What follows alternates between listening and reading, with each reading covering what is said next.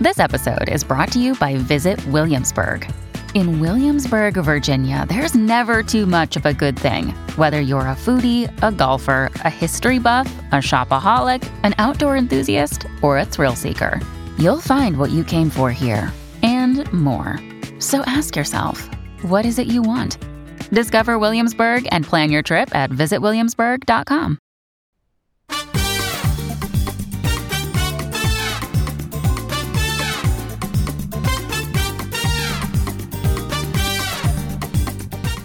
This is the Get Booked podcast, a weekly show for personalized reading recommendations. This is episode 318, and we're recording on February 15th. I'm Jenn Northington. I'm here with Amanda Nelson, and we are coming to you from Book Riot, and it is Tired Tuesday It over is. here. Yes.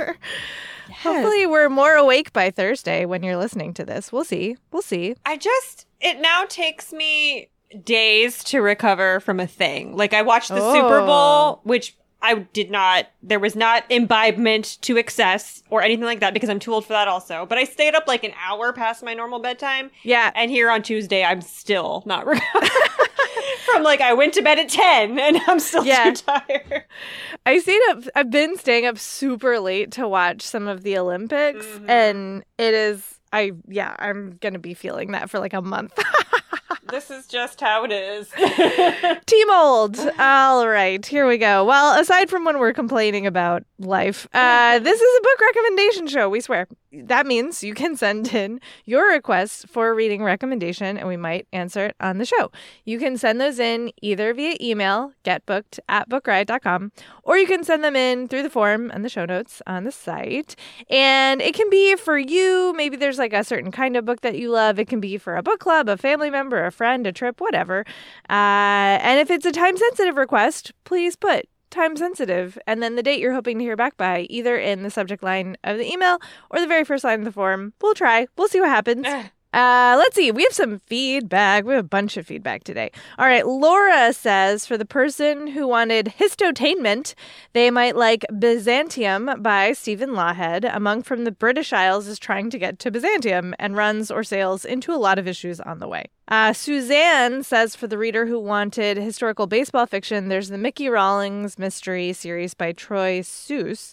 The titular character is a journeyman baseball player in the 1910s and 1920s who bounces around from team to team and finds himself involved in murder investigations on a regular basis. Because obviously, baseball players are also solving murders. I love it.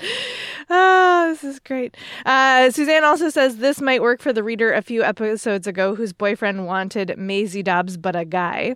Alicia says to the person looking to fill a yellow jacket shaped hole in their life, We Ride Upon Sticks by Quan Barry. Mm. A high school girls field hockey team in late 1980s Massachusetts turns to witchcraft to ensure a winning season. Or do they? And then from Maryland, uh, for also for historical baseball fiction, uh, I recommend Joe Harris, The Moon by Joyce A. Miller. It's a historical fiction following the journey of a minor league player who ends up in the 1927 World Series. All right, cool. Uh, Amanda, do you want to read our first question? Do I ever? okay, our first question is from Chrissy, who says, My fiance and I are getting married in July. Congratulations. Our honeymoon is going to be a road trip through South Dakota, Wyoming, Montana, and a bit of Idaho. We're going to be mostly checking out national parks and museums. Whenever I go on vacation, I love to try to read or listen to audiobooks about the place we're going. Do you have any good recommendations for books based in this area? They can be fiction, nonfiction, any genre. I love mysteries and family sagas, but have a very open mind. I don't like books where animals are hurt or die, but I get that if it's a book based on a farm or ranch, that can happen. I will throw a book across the room if there is a cancer plot snuck in that isn't mentioned anywhere in the description. I can't stand it when authors think it's a good idea to slip that in when it has nothing to do with the main story. Okay, before we get to that, let's hear from our first sponsor. Today's episode is brought to you by Flatiron Books, publisher of 888 Love and the Divine Burden of Numbers by Abraham Chang. So, this is an interesting love story. It's great for fans of Tomorrow and Tomorrow and Tomorrow and High Fidelity. It's set in the mid 90s at NYU.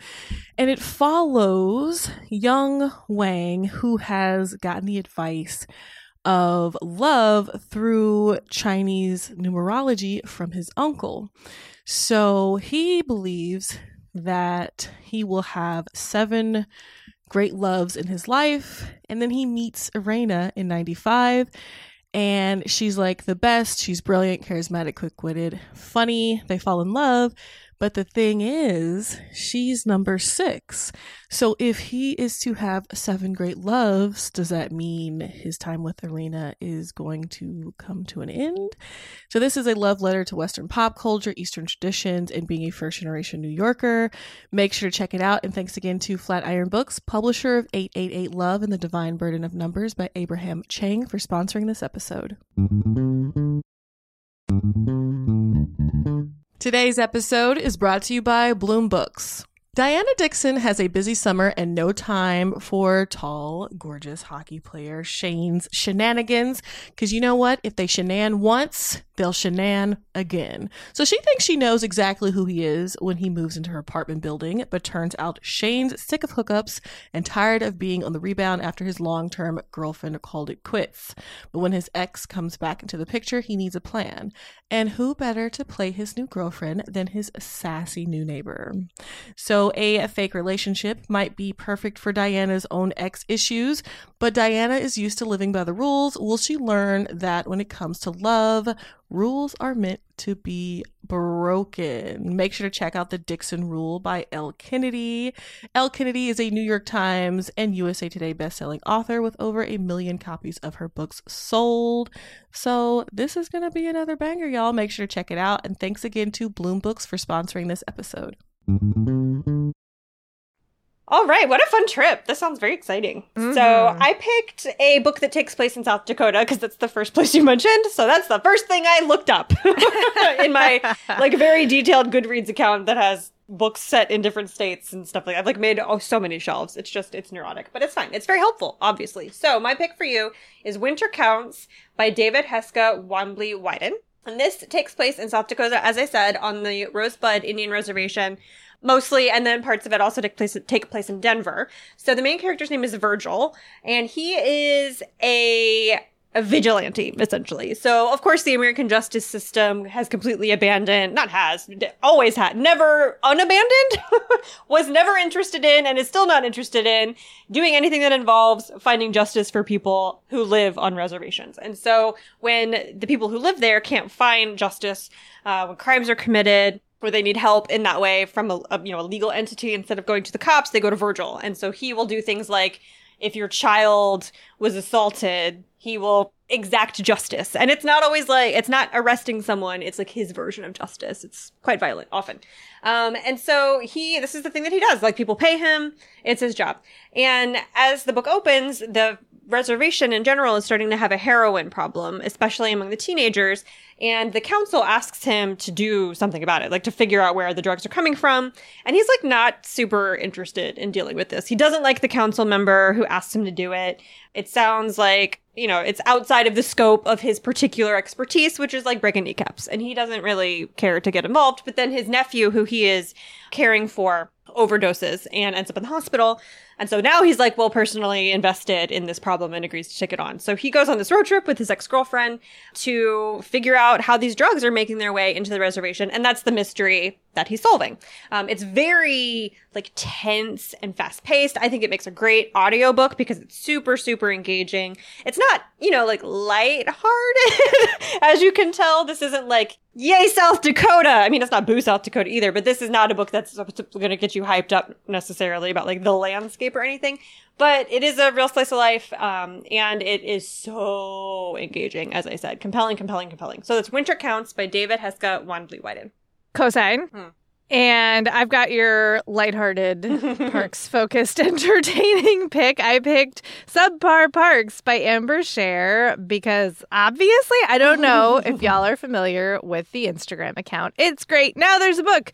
And I'm personally very excited about this one. It is a combination of Share's illustrations of the different parks, along with those one star reviews that have made the Instagram so great and popular. But it's also got a bunch of other stuff. It's got more from the author about like her relationship with nature and the parks. It's got tips from rangers, which is super cool. Like, if you're gonna go to a bunch of national parks, like, why would you not want the inside scoop mm. from a ranger? Like that's awesome.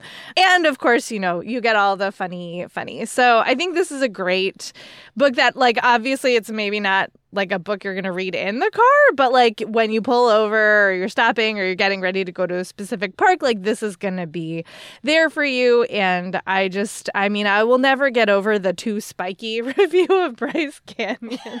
it is spiky. too spiky. Like I just don't even know what happens to people's brains. Anyway, subpar parks. It's great. There's a book by Amber Share. That's my that's my rec. Okay. Ooh, our next question is from Molly, who says, Queer international horror. I know this is probably out of both of y'all's comfort zones, but I am in a horror book club and we curate themed lists to choose books from. We've had queer horror and international horrors categories, but I want to do a combination of the two, specifically so that I can incorporate The Devourers by Indra Das, which I love. The other books I already have on my list are Something by Akwaeke Emezi, just just anything. That's it's fair. Uh, what Do Nightmares Dream of? Paradise Rot and The Route of Ice and Salt. I'd love some more to round out the list. This is I had not heard of most of these books, side note, um, which is kind of cool. And yeah, I did go for help for this one because, as you said, it's not exactly my wheelhouse. But I have for you a book that I actually am dying to get. I'm put in a library hold as soon as I found it. It's called A Small Charred Face by Kazuki Sakuraba, and it's translated by Jocelyn Allen. And this is about vampires who are also bamboo? Question mark? Like super super interesting premise. It's a there's three different narrators teenagers who and their stories are like separate but linked. It's a linked story set which i love personally. And what i hear about this book is that it is both deeply messed up and like gorgeous which is an interesting combination of things. The bamboo who are the vampire er, vampires in question they're from china. They're living in exile in japan. They live like a hundred years. Um they only feed on the already dead uh and like have like this whole very elaborate society. And like one of the boys is a young uh his name is Kyo and his family was murdered by the yakuza and he's rescued by one of these bamboo slash vampires. Um and so he's like telling the story. And then and so there you're getting all of these different ones. And yeah it just sounds fascinating. I really i really uh, nobody has been specific with me about the deeply messed up parts so i don't know how i'm gonna do but i'm gonna try because it sounds really cool and it seems like a good pick for you so again that's a small charred face by kazuki sakuraba translated by jocelyn allen yeah Um, okay, I picked Jawbone by Monica Ojeda, translated by Sarah Booker. This is a new release that just came out this month, and like Jen, I am also on hold for this at the library. I put it on hold because it sound it is not blurbed this way, but it sounds to me like an Ecuadorian Megan Abbott, but more Catholic and more creepy, and I'm very into that. So it's about two girls. Uh, well, it's actually okay. So there's like a group of schoolgirls. These are high school students who go to an all-girls school. It's a Catholic school run by Opus Dei, um, and they are headed up by Fernanda and Annalise, who are their, you know, kind of queen bees. And they spend all of their free time in this like abandoned building that's found, that they find, that's owned by Fernanda's father. And in that kind of like yellow jacketsy sort of way, that show that uh, was talked about on the on this show a few weeks ago, um, the girls in this unsupervised, abandoned setting become completely deranged like the and, and it's it's that plus but they have there's all of this like overarching catholic influence on it. So like they set up altars. They develop their own god that they call the white god. So there's a and there's a lot of like as you can tell pretty overt colonialist commentary happening here Mm.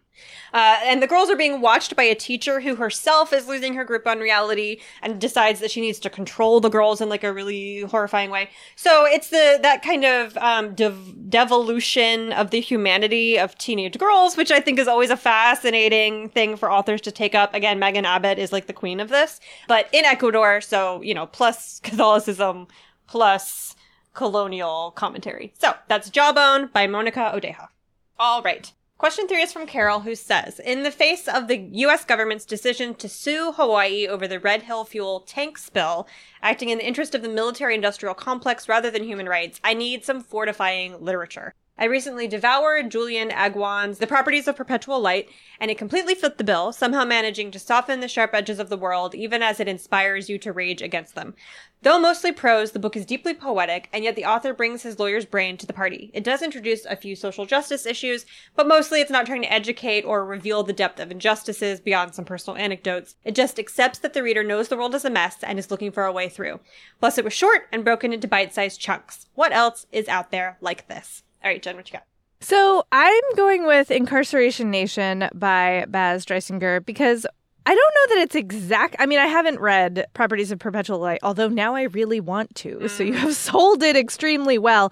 But the vibe that you were talking about, this is the first book I thought of because it is both like I mean, it's about the prison systems globally. Like, it's around the world. Like, what are prisons like? And so, therefore, it is extremely rage inducing in some, but it also is like weirdly hopeful in that way that you're talking about, where it's like, oh, right, like people are doing things. Mm-hmm. That could help this. Here's some thoughts about what could help. And like, let's think about this together. Like it's that it feels like a calling in like a like a here's here's the information you didn't know you didn't have and like now like let's think about it together and I do think Dreisinger is a great writer. I think that she brings her own perspective very intelligently to this. And um, yeah, I mean, she goes she goes to South Africa to work with like to see how they're working with genocide survivors in Rwanda. She goes to Thailand. She goes to Jamaica. She goes to Singapore. She goes to Brazil. Like she goes to Norway. Like it's just she goes everywhere. And there's also so many countries handle this extremely differently, which is not a thing I was really aware of back in, you know, the mid aughts or whatever, whenever it was that I read the book. It probably wasn't that long ago. It was probably more like 10 years ago, which is bananas to say. But anyway, the point is, I think this is a really useful, smart book. And I do think it will give you the feeling that you're looking for as well. So again, that's Incarceration Nations by Baz Dreisinger. All right, I picked Weather by Jenny Offill, which is also pretty short. It's about 200 pages, and she is just the reigning champion of really short, punchy, consumable chapters. Her chapters mm. are hmm. sometimes not half a page, a few sentences. They're very poetic in that way. I don't know that she's got a background in poetry, but all the books that I've read of hers are are like that, like poem sized chapters. So Weather is about a woman named Lizzie who works as a librarian and she also has some like family stuff going on. She's care uh, she's a caretaker for her mother and her brother who is an addict and who has recently become a father. Um, and she's working on the like her side hustle is working for a woman named Sylvia who was her mentor and who produces a podcast called Hell and High Water, which is about climate change. And so the job that Lizzie is given is answering you know, the email and the mail that the podcast gets, which is large. It's a large volume because in the book this is a really popular show. And so she's answering email and mail letters both from left wingers who are so caught up in climate anxiety that they can't live their lives and people on the right who think that the show is a tool of Satan to bring about the end, blah, blah, blah, blah, blah, whatever. Whatever it is, right wing conservative people think. I don't know. Um, and so this is what she does through the whole book. And so the setup is similar to what you were saying, where like, the book is acknowledging that this is happening out in the world, right? Obviously, because it's about a podcast that's about climate change. So it is acknowledging that climate change is happening. It's also acknowledging that people are doing things about it. But like, what do we do at home? Like this character, Lizzie, is caring for her family. She has children. She has a useless husband. She's got little kids. She's got her brother to take care of. You know, she's got all of these plates that are spinning. And like, she's also supposed to go protest outside of Exxon? Like, what are we supposed to actually do about this? Sometimes the answer is like, worry, you know, like question mark, mm. sh- shrug. I don't know. Um, in the moments that you can snatch, what can normal people do? And I think that that when you're faced with like, news like you were talking about in your question about the government or the military or some corporation doing something unjust and that just kind of deflated defeated feeling that you can that, that drives you to literature i think this is a great place to put that feeling because she shares that feeling and she's not sharing it in a like therefore we should do nothing or like therefore all is lost sort of way it's just an acknowledgement that like mm. yeah that's a mm. sucky feeling it's a sucky mm. position for normal people to be in that doesn't mean we have to we get to like wallow in it forever but like that's completely real and i think that's really helpful so that's weather by jenny Offill Nice. All right. Our next question is from Alex, who says I'm looking for a book that follows multiple generations of a family. I love Pachinko and Middlesex and want those same vibes. I love seeing how events in childhood shape the way people behave in their adulthood and the dynamic between multiple generations. If possible, I'd love to find a story centered around a family in the American South.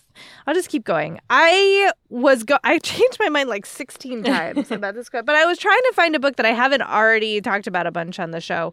Uh, so I'm going with the 12 Tribes of Hattie by Ayana Mathis because this book was like the book for a hot minute there, but I don't feel like people talk about it anymore. And I think it's definitely a book that fits your question. Well, mostly, mostly it fits your question. Okay. So uh, before I get into the description, content warnings for child death, addiction, domestic abuse, and homophobia. These characters go through some rough stuff. Um, and this is about a family that is part of the Great Migration. Hattie Shepard, the, the Hattie, is 15 years old in 1923. She leaves Georgia and goes to Philadelphia. So this is the part it doesn't exactly fit because Philadelphia is not the South, but mm. you know, whatever, close enough she goes to Philadelphia to like try to have a better life. Um, and she ends up married to a man who like is an alcoholic and an addict, and like that doesn't work out. Um, she loses her twins in their infancy, but then she has nine more children, and like the story is told in ten different perspectives. You get uh, like the children and then a grandkid, I want to say. Uh, so you're getting all of these different perspectives sort of swirling around this one woman um, who has like made this choice and now is trying to make good on it and how difficult that was and like, yeah, how it shapes the generations after. Like, I just, I just think this is the book. This is a book. This is a book that does the thing. So again, that's the 12 Tribes of Hattie by Ayana Mathis. Um, this was harder to find something than I expected. I had my pick in mind, which is The Vanishing Half by Brit Bennett, but I went Googling like multi generational Southern yeah. story just to see what the internet would come up with. And when I tell you that everyone says Gone with the Wind and how angry that makes me, because not only is Gone with the Wind like, you know, whatever, it's Gone with the Wind. We all know the problems with Gone with the Wind. It's not multi generational. Like, right, that is right. a book about Scarlett O'Hara. She has parents and she has children, but it is not about like, you don't switch perspectives. It's just her the whole time. I just, ugh. Yeah, there aren't that many in the South specifically that are multi like multi generational. Yeah, like that's that was the hard part of this question for me. Right, and my assumption about now I'm just apparently TED talking about this is twofold. it's one, America's a very young country compared to mm. other places that you can get multi generational stories but also you can't tell the story of the South without telling the story of Black people, and Black people don't have historical records going back right. generations in America right. a lot of the time. So I guess I get it, but like, stop recommending Gone with the Wind for this question. It's not the only book that takes place in the South. Anyway, that's my run. So The Vanishing Half is about the Vignes twins, their sisters, who live in a small town in Louisiana, and this little tiny, tiny town is designed, like planned on purpose to house only light skinned black people, black people who can pass. And when the book opens, it's like early in the 20th century. They've done this to give themselves like a place to go because they don't fit in in white society or black society. And since some of them are trying to pass, it's like a place they can hide. And they don't like darker skinned people coming in. They don't like their kids associating with darker skinned people. It's like a whole thing. The Vignes twins are light skinned, just like everybody else who lives there. And they have that itch, you know, they're like 16. They don't like living in this tiny little town where nothing ever happens. And so they decide to leave. They run off together. They go to, I think, New Orleans and decide that they're going to like make their own way. It does not go as planned. One of the sisters gets a job working as, as a secretary for a company, um, passing as white the her boss like takes a liking to her they get together they get married and she decides to pass as white for the rest of her life. So she leaves her sister with no warning, goes off and marries this guy, and then pretends to be white forever. And then the other sister does kind of the opposite thing. She marries a very dark skinned black man who, and has a baby who is also dark skinned. And then um, she leaves because he is abusive to her. And so she takes her daughter back to her hometown. So the sisters go off on these two converging paths. One of them pretending to be white moves to California, moves into like a gated community, all of that. And then one of them goes home to this place where her daughter is no longer accepted. And then you switch perspectives to the kids the the daughter of the um the the white passing sister is you know has this like whole secret that you're following along. Like, is she ever going to find out? And if so, what is she going to do with the information? Um, the darker skinned grandchild knows more. And at, the beginning of the book, you get a lot more of their backstory with the twins' um, parents as well. So it's three generations that you're following here. Trigger warnings for racism, violent racism, and also domestic abuse. The thing that you're really yearning for, I guess, in this entire story is like for these sisters to come back together. Because the big question is like, why didn't you tell me that you were leaving? I, you know, the, the sister who is, who stays, who is abandoned is so hurt by that and spends her entire life like, why didn't you tell me whatever ha- what happened to you? Are you okay? You know that whole question. And that question that has reverberating effects both back in time like to her parents or to her mother and forward in time to her children. And generations beyond that. So like what effect does lying have on your kids and your kids' kids? It's just big giant giant giant questions that are not specific to the South but are in a lot of ways in this particular context. So that's The Vanishing Half by Brit Bennett. And it is time for our next sponsor. Today's episode is brought to you by Sourcebooks Landmark. So, King Solomon says something very interesting to his son before he dies, and that is quote, don't let the white man take the house, end quote. These, as I just mentioned, are King Solomon's last words to his son as he dies. Now, all four Solomon siblings must return to North Carolina to save the kingdom, their ancestral home, and 200 acres of land from a development company. Told in alternating viewpoints, Long After We Are Gone by Tara Shelton Harris is a searing portrait of the power of family and letting go of things that no longer serve you, exploring the burden of familial expectations, the detriment of miscommunication, and the lessons and legacies we pass on to our children. It's an explosive and emotional story of four siblings, each fighting their own personal battle, because who isn't, who return home in the wake of their father's death. Make sure to check out Long After We Are Gone by Tara Shelton Harris. And thanks again to Sourcebooks Landmark for sponsoring this episode. Today's episode is brought to you by Disney Books. Do y'all like Caribbean mythology? What's more, a thriller inspired by Caribbean mythology? If you do, I got something for you. A must read thriller that draws from the darkest corners of Caribbean mythology from acclaimed author Sarah Dass, who crafts a chilling tale of magic, murder, and how far we'll go to protect what's ours.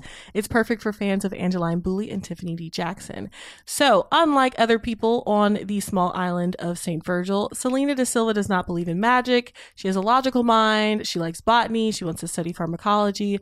But then her mother gets sick and she's tethered to the island and she has to make money. So, what does she do?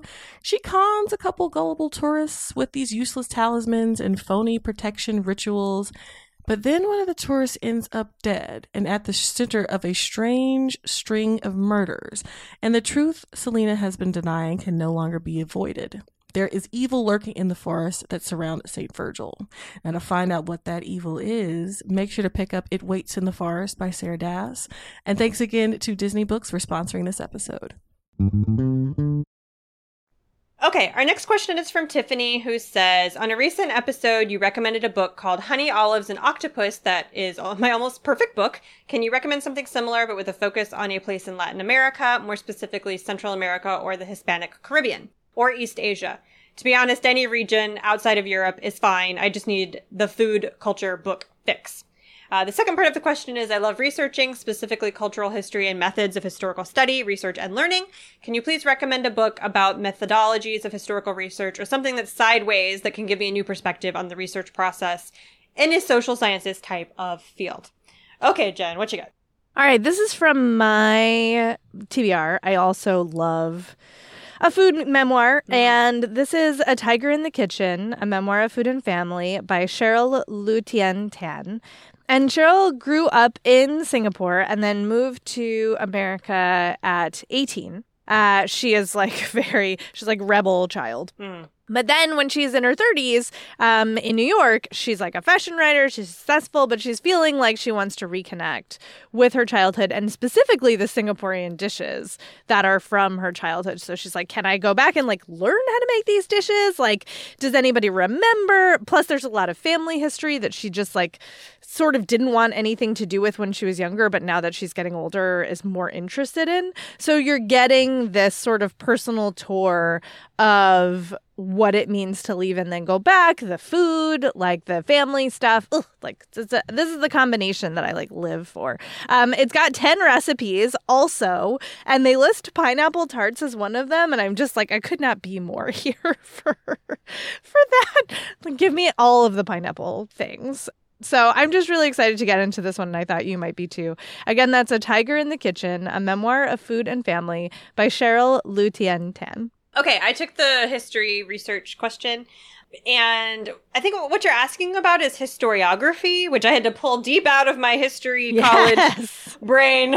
So, the study of history and historical methods and the history of history is called historiography. So you're looking for uh, a, book about historiography. There are tons of like textbooks, and some of which I read in college that I really enjoyed that you can go read. But I'm not going to recommend any of those because I don't want to recommend a textbook. That seems kind of boring. So I came at this question sideways, and I'm recommending Women and Power by Mary Beard. Mary Beard is a very well known professor of the classics at Cambridge.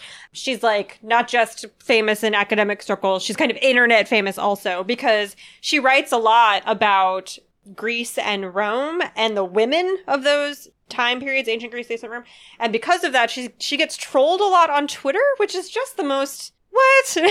like you're just you're trolling this professor because she talks about Sappho. Like it's just get a hobby. Get a hobby. But it's so bad. She's gotten so much pushback and vitriol and threats um, that she wrote this book, Women and Power, which is a little bit about her experience uh, being a like a powerful academic and the immediate backlash that she got about it and then also actual women from history. So she goes back um, all the way back to like the odyssey and how women are portrayed in the odyssey to up through present day she talks a little bit about like medusa and hillary clinton there's a little bit about elizabeth warren so modern history very contemporary like pretty recent all the way back to homer and the reason why i think this is a good pick for historiography kind of questions is because she's talking about the history of history. And the history of history is that we don't talk about the women. The history of history is that we ignore the way that women are portrayed in both historical documents and in things like the Odyssey, which you can view as a historical document of sorts. And uh, we, we just like completely map our current thinking about the role of women onto those documents and stories and evidence in order to make the narrative fit the what we think that it should fit. And not necessarily what like you as a reader think uh, think how you think it should fit but like how old white men who have been in charge of the narrative of history forever think that women should fit into the historical narrative. So it's a big historiograph historiographical question of how women are portrayed in history and the research methods, which are usually quite flawed, that get us to this place where we're ignoring women or putting them or, or removing them from their places of power and ignoring their voices and all of that. So it's a pretty slim book. It's a little over 100 pages, but I think it's a good start for a question like this. So that's Women and Power by Mary Beard. Love a historiography soapbox. It's great. So great. Speaking of our wheelhouses. Okay, so our next question is from Caroline, who says I'm looking for a novel with a realistic small town as the setting. Specifically, I would like a book set in a small town with tourist traffic that isn't about the tourists. So many books lean too hard into into the everything is perfect in a small town or the seedy underbelly is taking over, mm. or recently divorced slash widowed person randomly moves in and rediscovers love and meaning of life, or just city people getting out of their element in general. I grew up in a small town and I'm much more interested in the getting by of the locals the guys serving tourist drinks, the teenage girl selling cheap souvenirs as a summer job, the woman watering the flower beds. Bonus points for being set at a beach, the main characters being in their 20s to 30s and knowing there's a world outside the town, and or characters that are deeply average and relatable, preferably not a murder mystery slash traumatic crime focus. Carolyn, you cracked me up with this question. and I like I feel your rant. It's great. So I picked Ramona Blue by Julie Murphy, which I think hits almost all of your points. It is about teenagers, but it's about a teenager who's about to like head out into the world. It's like older YA, and I think you're gonna love it because it is it so exactly captures what you are talking about. Ramona is she lives in Eulogy, Mississippi, and it is like a summer like destination for a lot of people, but she's lived there all her life. And they lost their home in Hurricane Katrina when she was 5, and they have not really recovered. There has just not been they haven't had the resources to really put their lives back together. So they're living in a trailer she is going to school and working multiple jobs. Um, her parents are separated. Her mom is, you know, struggling with addiction, is pretty flaky and her dad is just like so he's doing his best but it's it leaves a lot of room. Um, and her older sister is pregnant and her boyfriend is like living with them. So it's like a lot of home stuff going on. And there's also a sort of really interesting like coming of age moment. Um, her best friend from childhood freddie has been like not around for a long time but he comes back and he's a competitive swimmer and he like talks her into swimming with him.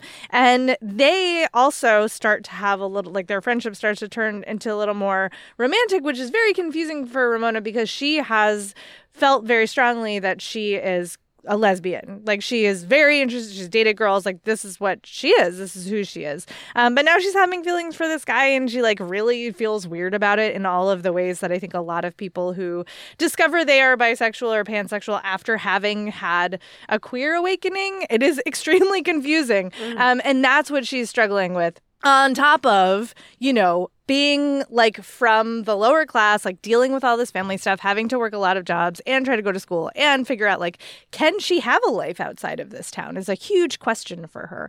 And I just, I freaking love this book so much. It just digs into so many feelings that I think a lot of people have trouble articulating or like have not seen on the page before. And it's just a really, it's a great story. And yeah, you'll get, you'll get what you're looking for. So again, that's Ramona Blue by Julie Murphy.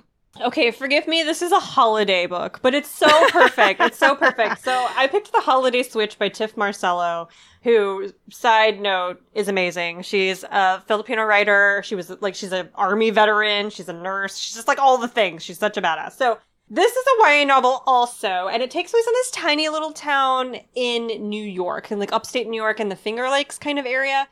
And this town is most famous for being the setting of a really well-known Christmas movie. So every year the tourists like flock to this movie to get memorabilia and take pictures and all of that. Um, and you mentioned the teenage girl selling cheap souvenirs as a summer job. This book is about exactly that person. Uh, Lila Castro is a Filipino American. She lives with her family in this town. They've lived there her whole life. Her mom is a nurse at the local hospital, and her dad runs a small business. Um, she's got ooh three, two, three siblings, and it's just like very normal. She absolutely knows that there's a world outside of her little town. Uh, she wants to go to medical school when the book opens. She's also a book blogger in the book, so it's like quite meta. And um, she loves her home. Like it's not a it's not a, a, a novel about a small town girl wants to get away because everything is terrible. It's also not perfect. Like her family experienced an accident, uh, like some property damage to her dad's business, and they started to go fund me, which some of the locals did not like. They got doxxed. They were harassed. Like there there is it's not a seedy underbelly, but like sometimes people are mean, you yeah. know? And especially in a small town where everybody knows your business and everybody, not everybody, but a lot of people can be really judgmental just like anywhere else, there are good and bad things about being about living in a small town. I'm from rural Virginia, so I like I love a small town novel, but I don't like it when it's just like every this is Stars Hollow. No. Right. it's a Dollar General and a check cashing place and like people judging your choices. But also, you know, nature. Like there's a good and a bad. And I think this book really captures that. She deeply really like Lila really, really genuinely likes the reasons why people come to her town. She appreciates the tourists she likes her job because she likes the movie that the, they're coming to like that the fans are coming to appreciate. And she wants to like earn money to to go to medical school and help her parents.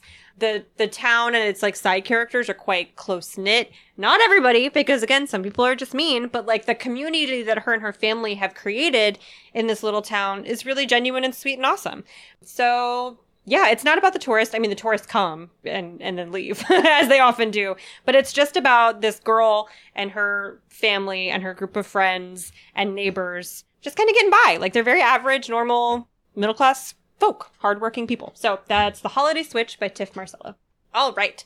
Our last question is from Fat, who says, I recently read the Hell's Library series, and I'm intrigued to see books like this about words, stories, and how we interact and explore them.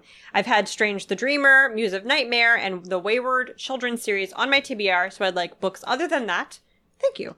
Okay, Jenn, your last pick. It's me. Okay, my pick. This is I'm reading this right now, and I am super enjoying it. It's The Reader by Traci Chee, which is actually the first in a series, which is always exciting. New series is on my jam, and this is I. You know, there are tons of books about books out Mm. there, especially in fantasy land, like words have power, et cetera, et cetera. And it's an amazing trope. But what I like about The Reader, as I'm reading it, ha, ugh, um, is that it's coming at it from a different angle. So in this world, like reading is not a thing. Like books are not a thing. Writing literacy is not a thing. Uh, Sefia is the main character, and she. Oh right, content warning. Before I get into this, violent harm to children. Like in the way that so much of YA is about kids experiencing harm. Like that's this is what that's what this is. Sefia is the daughter of two people who like you know she grew up knowing that they were in hiding is how i'm going to say this. And her mother dies of an illness and then her father is like brutally murdered over the thing that they're hiding which she she she knows she like has seen it. She has held it in her hands. It's this like square that's like covered it's there's some paper in it. Like she doesn't she doesn't know what it is but she she has seen it. She knows only that her parents have like basically died to keep it from people. And she's taken by her aunt. They are on the run. And like they they're like you know thieving their way around this world. Um and she doesn't she only knows that she has to stay in hiding. That's all she really knows. And then nin is taken from her. She's not sure if she's still alive or dead. Like it's very traumatic circumstances. She feels like it's her fault. And she ends up on this quest to try to get nin back. And she starts to understand that this is a book and that words are powerful. And it's like a really fascinating look at like how you approach that when you're coming from a place of no knowledge and also the way that anything can be a book is one of my favorite threads of this story is like seeing the world around you and seeing all the ways in which if you're not like sort of stuck in a specific way that you think about words and books like anything can be a book. Like oh i love that.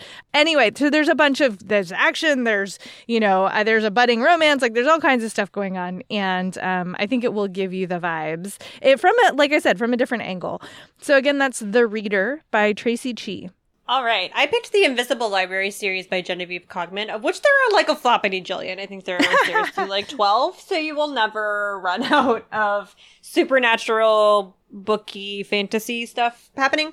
So it's about a woman named Irene who is a spy for the mysterious library with a capital L. The library with a capital L exists between worlds and dimensions, and their job is to preserve books from every world and dimension. Um, some of which exist across you know like there are copies of persuasion by jane austen in every world and dimension but they might have different endings or they might have different beginnings or whatever. And so the library houses a copy of all of those things. So it turns into this like all of the known knowledge in all of the world and all of the worlds beyond the world exists in one place. And her job is to go to these different realities and get copies of books for the library. She gets assigned a new assistant named kai who's like really cute, um, but also has a lot of secrets and does not talk a lot. And their job is to go to an, alter- an alternative kind of steampunky version of London to get a book. And not just any book, but like a really dangerous book that a lot of people have been after and that no one's been able to get. But when they get there, it's already been stolen by somebody. And a bunch of different like underground seedy groups uh, in this alternative London are after it and are after her. And to add another wrinkle, the world is infested by chaos, which in this universe, or the universe of this um, kind of book, means that unnatural, quote unquote, creatures have invaded. So there's like vampires and werewolves and things. And they can bend the rules of magic how they see fit in order to do whatever vampire and werewolfy thing they want to be doing in any given moment. So the rules that she's used to obeying in a, in a magical universe don't really apply so much. So she's kind of already off her footing. The thing that her assignment is going awry. Her um, assistant again is very cute and again has many secrets. Is cute, has secrets. That's a whole trope. that's, our show title note. And so immediately she's just like, secret societies, danger, vampires be vampiring. Who is my assistant? Where is the book? And she has a nemesis who shows up uh, in the middle of book one to make all this complicated stuff even more complicated. So there's a lot of adventure. The steampunky elements are really cool. There's a lot of like, um, you know, fights on what are the, not umbrellas, balloons, hot air balloons. a thing that goes over your head. I don't know. Um, and it's just really like fun and lighthearted and adventure um, and there are many pages, which seems to be what you're after. So that's the Invisible Library series by Genevieve Cogman. I feel like I misspoke earlier, so just to correct, the Traci Chee is the start of a trilogy that is all out. It's new to me, but mm-hmm. it's not new to the world. It's all the trilogy is complete. It's out in the world. Okay, on that note, we did it. We did the show. Here we are. Thanks so much to our audio editor, Jen Zink. Thank you all for listening. If you would like more book recommendations, you can check them out at bookriot.com. You can find our other podcasts at bookriot.com slash listen. Uh, you could leave us a rating and or a review on Apple Podcasts and Spotify and Podchaser. So many places for you to leave us ratings and reviews. And it helps other people to find the show. Um, thank you to our sponsors for making the show possible. Amanda, where can people find you in between the shows? On Instagram at I'm Amanda Nelson. And you can find me on Twitter and Tumblr as Jenn IRL, J E N N I R L, or on Instagram as I am Jenn IRL. And we will talk to you next time.